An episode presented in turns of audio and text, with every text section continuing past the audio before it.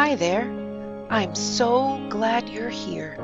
I know you're busy and all, what with trying to figure out what the next step is going to be, but I was hoping you could come with me today, just for a little bit, and maybe we could uncover something sacred somewhere in the messy middle. Oh, my name's Barbara Moore, and I'm the In-Between Preacher.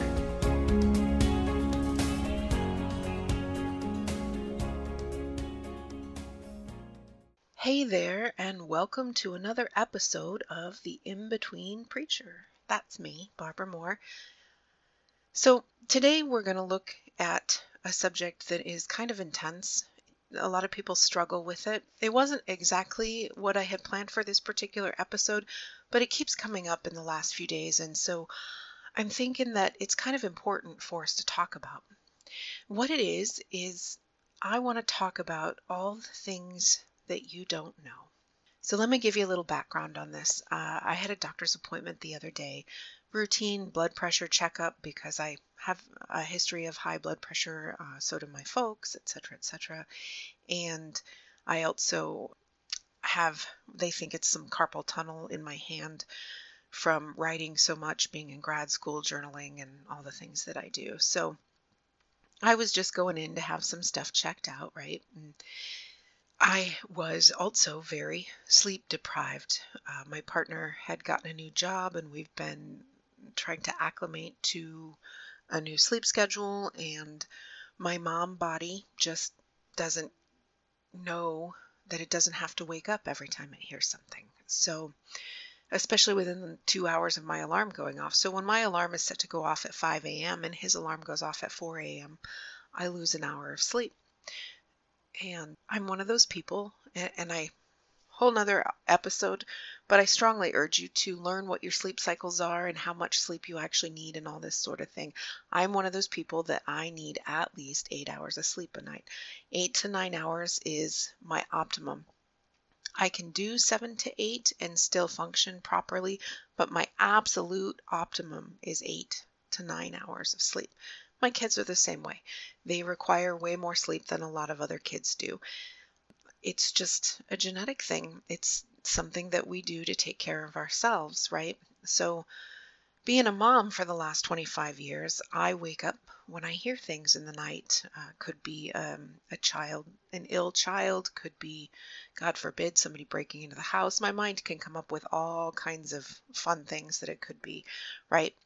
Usually it's just the cat. This time it was my partner getting up at 4 a.m. So then I lose that hour of sleep. So for the last few weeks, I hadn't been sleeping well. And so I was I think I had about 5 hours of sleep this particular day. And when I'm sleep deprived, my emotions just are there. I have very little control over them. If you look at me wrong, I burst into tears. If I see something funny, I burst into laughter. If I see something happy and joyful, I burst into tears. It's there. It's intense. It's across the board. It's not one particular emotion over the other. It's just there. I am acutely aware of them, and they are really, really hard to keep in check. And as an empath and someone who feels things very, very intensely, a lot of times my emotions make other people uncomfortable. So at least out in public, I keep them in check quite a bit. But here I am in the doctor's office, and I'm just a babbling fool, right? We already know I love to talk.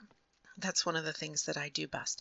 This poor nurse, I'd never met her before, so we were talking and talking and talking, and we were talking about the COVID-15 because each of us put on 15 pounds in the last 6 months since COVID hit, right?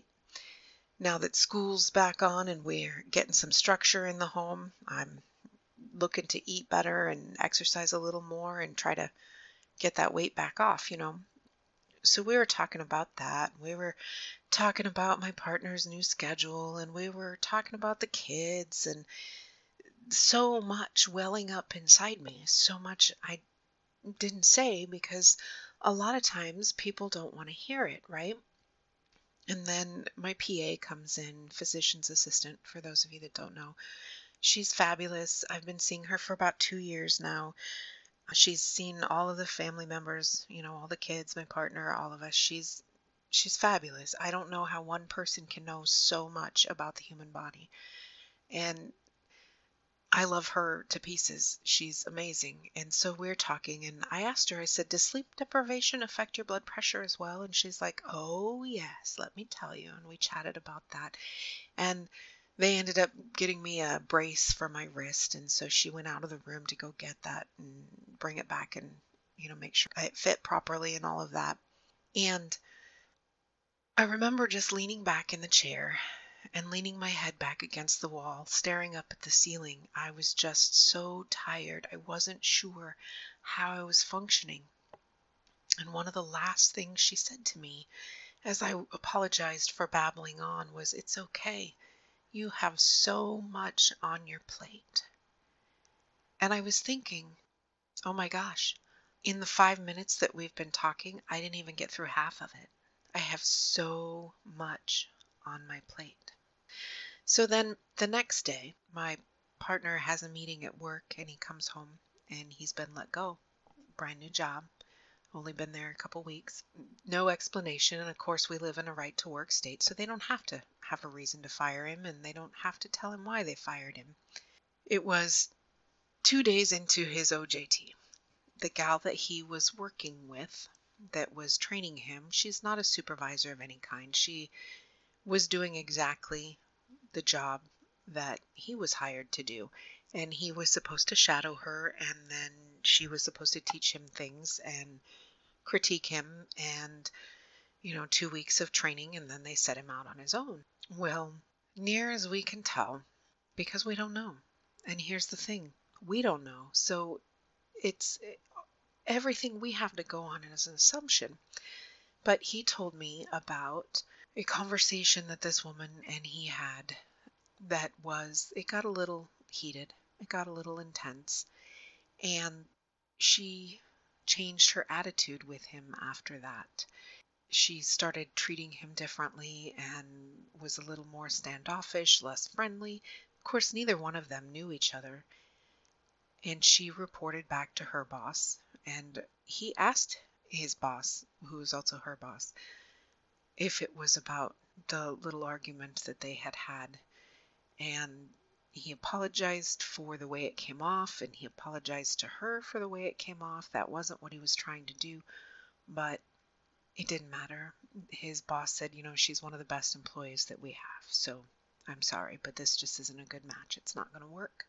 Now, here's what I want to tell you, and I want you to listen to me very, very carefully, and I want you to think about how you might respond if this was you. You see, the night that my partner and his trainer had their little kerfuffle was the 10-year anniversary of the death of his son. He has been working days for 20 years, and they decided they were going to ask him to work overnights to train, and that was really hard on him to do that. But in addition, it was around 2:30 in the morning that his house burned down. He was awakened to smoke and the fire alarm, and he climbed out the window. The master bedroom was on the main level of the home, and his son and were upstairs. And he climbed out the window, and he pushed his partner at the time out the window as well. They couldn't get to the staircase in the house. They had gotten a ladder. His roommate had gotten down, but his son never came down. So he was going to go back up the ladder, and the fire department stopped him. The firemen wouldn't let him go back up. Just as he realized he couldn't go back up, the house collapsed, knowing his son was still inside. This was 2:33 o'clock in the morning on September 20th, 2010.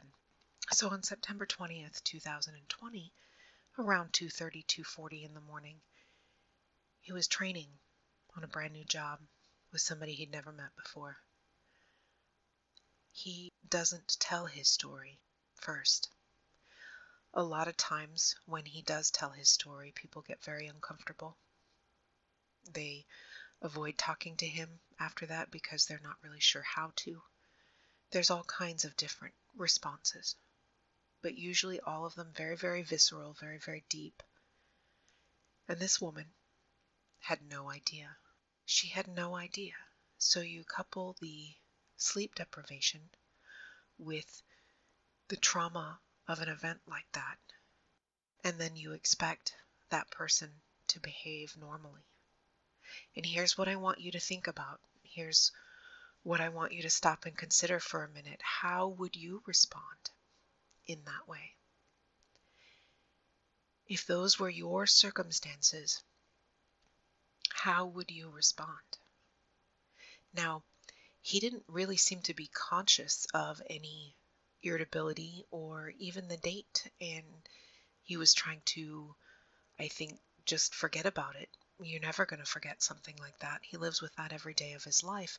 However, you really want to. When horrible, horrible things like that happen, you really want to live without them. You really want to pretend they didn't happen. So he seemed pretty good on the outside. Apparently, there was something happening on the inside that was coming out here and there that he wasn't really aware of, but she was. And that's really all that we can think of, is that she didn't like his irritability. She didn't like how he behaved. Now, the ironic thing is one of the reasons why he took this job is because he doesn't like to work with people a whole lot. And this job was supposed to be a solo gig. It was just 2 weeks of training with someone else, and then he would be on his own. And he couldn't get through the training for whatever reason. And we're not even sure why. And she didn't stop to ask. And she didn't stop to say why. She just assumed. How many times in your life have you done the same thing? How many times have you been driving down the highway, minding your own business, and somebody comes like a bat out of hell, cuts you off in traffic, and, you know, seems very unsafe as driving, and you're just like, oh my gosh, what are you doing? And you're swearing at them, and your road rage is showing, and stop and take a breath for a minute. What is their story? What if they just found out their mother or father had a heart attack and is in the hospital and probably isn't going to make it for the next 12 hours, and they're trying to get there? What if they just found out their spouse was in labor and is having a baby and they're trying to get there? What if they're having a bad day? What if? There are all kinds of scenarios, all kinds of things we could offer, right? You don't know, and that's the thing, is you don't know. So this woman didn't know that she was taking livelihood away from a man who struggles with employment because of severe PTSD and trauma that he has lived through in his life.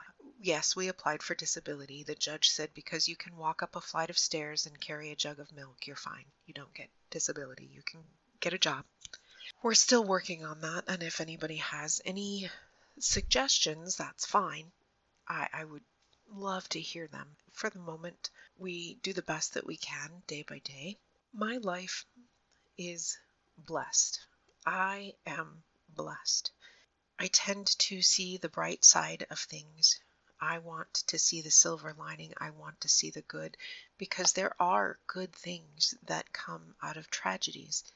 And, you know, we'll talk about this later if you all want to. As my podcast grows and I get more listeners, I'm going to have polls out and ask you all what kinds of things you want to hear, what kinds of things you want to talk about. I'll be doing interviews and getting other people's opinions and insights and skills, because we all of us have something to learn. All of us have something to give. All of us have something to teach. And I just can't stress that enough when it comes to what you don't know. What don't you know?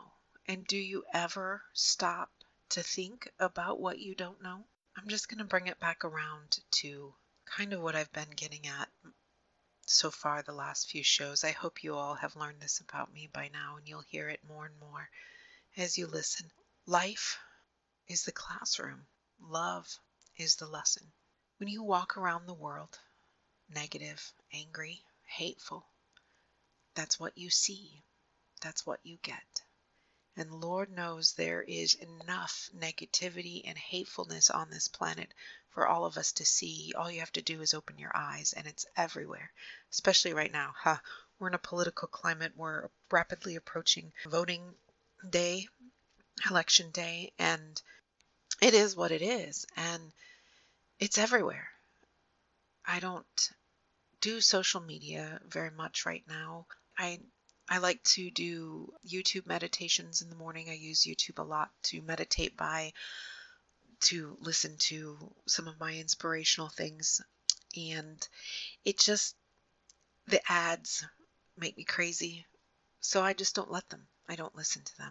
Who you vote for is up to you. Who I vote for is up to me. I hope everyone educates themselves and makes their own decision on that based on education and fact, not based on propaganda, because that's what it's about. It's everywhere. The hatefulness is everywhere.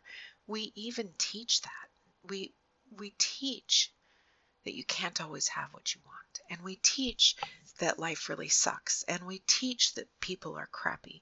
And how often do you hear that kind of thing? And when you pay attention to that and you walk around the world, you see more and more of that. And so my challenge is, when you see people behaving poorly, take a breath, take a step back, and think, what don't you know? What don't you know? What is their story?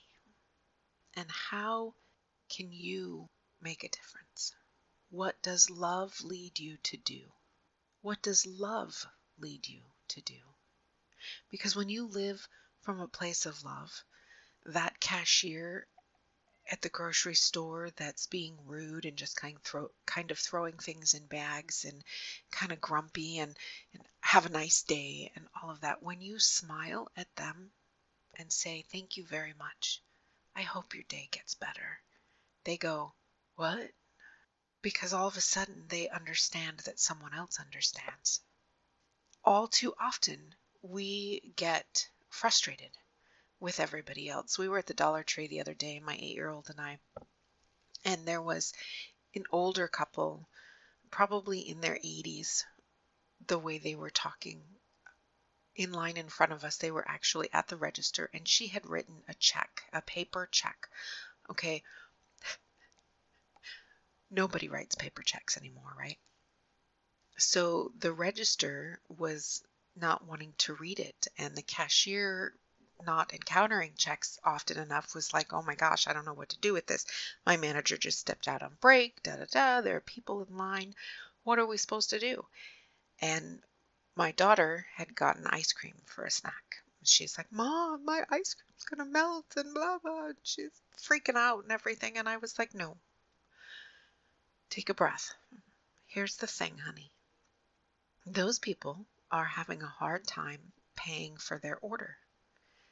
Now think to yourself, would you be embarrassed? Would you be sad?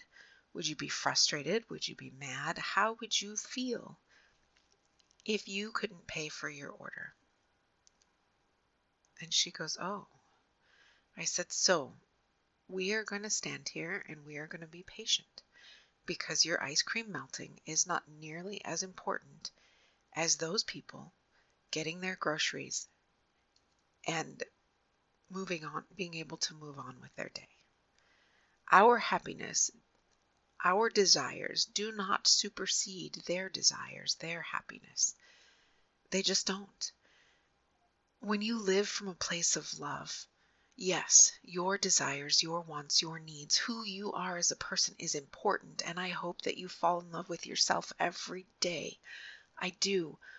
But our rights, our needs, our wants, our desires stop when they cause someone else pain, when they cause someone else to feel bad, when they hurt someone else, I should say, I guess, because we're all responsible for our own feelings. So I guess let me end with this. What don't you know? What do you assume about other people based on what you don't know? What have other people assumed about you based on what they don't know? And what does love call you to do in response to those things. I mean it. I hope you fall in love with yourself every single day. I hope that you can fall in love with yourself every day. I hope that you can live from that place of love, that you can show compassion to other people, that you can change how you behave based on what you don't know. And I know that when that happens, you will light up the world in a way you never imagined. Thanks for being here today. I love and appreciate each and every one of you. Thanks for sharing a bit of your time with me today. And remember, no matter what you decide to do, I am so grateful for you. My name is Barbara Moore, and if you'd like to connect with me, I'd love to hear from you. You can drop me a note at theinbetweenpreacher@gmail.com. You can reach me on my website, theinbetweenpreacher.com, or my Facebook page, The In-Between Preacher. See you next time.